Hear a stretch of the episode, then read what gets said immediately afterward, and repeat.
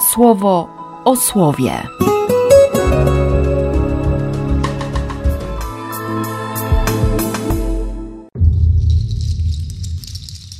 5 lipca, poniedziałek. Z Księgi Rodzaju. Jakub odszedł z Berszeby i podążył do Haranu. Dotarł do pewnego miejsca, gdzie postanowił położyć się spać, bo słońce już zachodziło. Wybrał tam jeden z kamieni i podłożył go sobie pod głowę. Na tym miejscu zasnął. I miał tam sen – Oto schody jednym końcem oparte na ziemi, ich szczyt natomiast dosięgał firmamentu nieba. Po nich posłańcy Boga chodzili do góry i w dół. Stał tam na nich Pan, który powiedział: Ja jestem Panem, Bogiem Abrahama, Twojego przodka i Bogiem Izaaka. Nie bój się. Ziemię, na której śpisz, dam Tobie i Twojemu potomstwu. Twoje potomstwo osiągnie liczbę ziarenek piasku na ziemi i rozprzestrzeni się w stronę morza, na południe, na północ i na wschód. Poprzez Ciebie i przez Twoje potomstwo będą mieć udział w błogosławieństwie wszystkie plemiona ziemi. Oto ja jestem z Tobą, by Cię strzec na każdej drodze, którąkolwiek podążysz. Ja przyprowadzę Cię z powrotem do tej krainy, bo Cię nie opuszczę, aż spełnię wszystko, co Ci przyrzekłem. Kiedy Jakub obudził się ze snu, powiedział: Pan jest w tym miejscu, a ja nie wiedziałem. Lęk go przejął, rzekł zatem: Jak groźne jest to miejsce! Tu na pewno jest dom Boga, a to była brama do nieba. Kiedy Jakub wstał rano, wziął ten kamień, który tam podłożył sobie pod głowę, ustawił go jako stele i polał go z góry oliwą. Jakub nadał temu miejscu nazwę Dom Boga. Przedtem to miasto nazywało się Luz i Jakub złożył wtedy ślubowanie, tak mówiąc: Jeżeli Pan, Bóg, będzie ze mną, jeżeli strzec mnie będzie w czasie podróży, którą teraz odbywam, jeżeli dawał mi będzie chleb do jedzenia i ubranie do odziewania się, i jeżeli bezpiecznie przyprowadzi mnie z powrotem do domu mojego ojca, to Pan będzie zawsze moim Bogiem, a ten kamień, który postawiłem jako stele, będzie dla mnie domem Boga, a z wszystkiego, co mi dasz, będę wyłączał dla Ciebie dziesiątą część. Z Ewangelii według świętego Mateusza. Kiedy on im to mówił, podszedł pewien dostojnik, kłaniał się przed nim i prosił: Moja córka przed chwilą umarła, ale przyjdź i połóż na nią swą rękę, a będzie żyć. Jezus wstał i poszedł za nim, a także jego uczniowie. Wtedy właśnie jakaś kobieta od dwunastu lat chorująca na upływ krwi dotknęła z tyłu z kraju jego płaszcza, bo mówiła sobie: Jeśli dotknę choćby jego płaszcza, będę ocalona. Jezus odwrócił się i gdy ją zobaczył, powiedział: Odwagi, córko, twoja wiara przyniosła ci ocalenie. Od tej godziny była już zdrowa.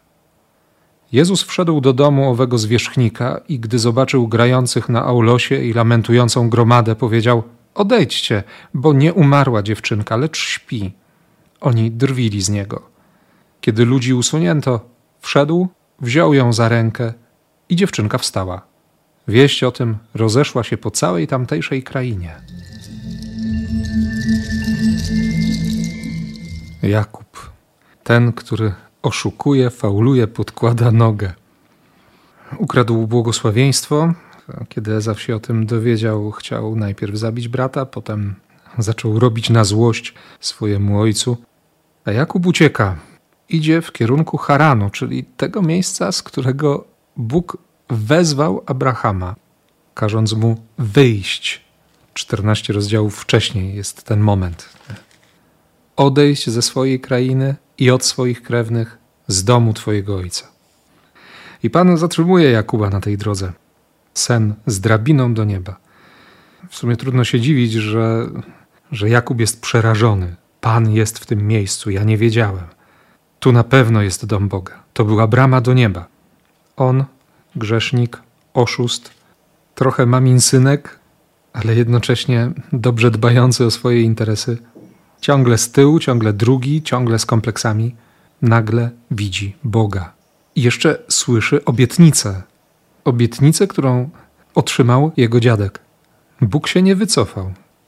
Bóg nie zrezygnował z Jakuba. Przez niego będą mieć udział w błogosławieństwie wszystkie plemiona ziemi przez tego człowieka. I potem to dziwne ślubowanie. Jeżeli Pan Bóg będzie ze mną, jeżeli strzec mnie będzie w czasie podróży, którą teraz odbywam, jeśli dawał mi będzie chleb do jedzenia i ubranie, i jeżeli bezpiecznie przyprowadzi mnie z powrotem, to Pan będzie zawsze moim Bogiem. Jeżeli, jeżeli, jeżeli, jeżeli, jeżeli, to, to będzie moim Bogiem. Ale tam się musi coś już dziać, bo, bo najpierw był przerażony, a teraz nagle jakby, jakby jakaś odwaga w niego wstąpiła. Stwierdził, że może tak powiedzieć, że chce trzymać Boga za słowo. No i tak jest. Bo to Bóg mu obiecał: Jestem z tobą, by cię strzec. Przyprowadzę cię z powrotem. Nie opuszczę cię, aż spełnię wszystko, co ci przyrzekłem. To jest słowo, którego chcę się dzisiaj trzymać. Przede wszystkim wiem, że Pan Bóg znów mnie prowokuje, zachęca, zaprasza, żebyśmy trochę razem posiedzieli ze sobą, żebym sobie przypomniał, być może odkrył nowe obietnice. Odkrył to wszystko, co On mi przyrzekł, co mi obiecał. Usłyszał to na nowo. Może o to chodzi? Teraz, w tych dniach, w tym tak zwanym urlopie na przykład. Nie wiem, czy, czy masz taki czas, żeby też usiąść przed Panem i posłuchać, przypomnieć sobie, albo pozwolić, żeby On ci przypomniał, co obiecał, do czego się zobowiązał, bo On nie ma żadnych wątpliwości, że, że dopełni obietnicy, że będzie wierny Słowu. Wątpliwości są często po mojej stronie. Dlatego trzeba się zatrzymać. Nie? Trzeba się zatrzymać i trzeba zatrzymać Jezusa.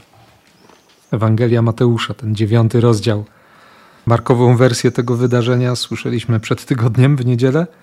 Dzisiaj ewangelista Mateusz. I nawet aż tak bardzo nie skupia się na tych szczegółach, które zauważa Marek. Jakiś dostojnik realnie patrzy na rzeczywistość. Nie? Moja córka przed chwilą umarła, ale że dusza jeszcze przez trzy dni jakoś tam krąży po ciele, to można, można ją zatrzymać. Można ją namówić, żeby zmieniła zdanie. Może się Jezusowi uda, skoro ma taką czułość w dłoniach, w dotyku, w objęciu. Czułość, która naprawdę pochodzi od Boga. I nagle ta kobieta od dwunastu lat chorująca na upływ krwi. Akurat Mateusz nie zaznacza tego, co napisze święty Marek, że ona opowiedziała mu wszystko. Tylko Jezus się odwrócił i, i powiedział: Odwagi, córko. Ta wykluczona jest córką nie ma dzieci gorszego sortu. Nie?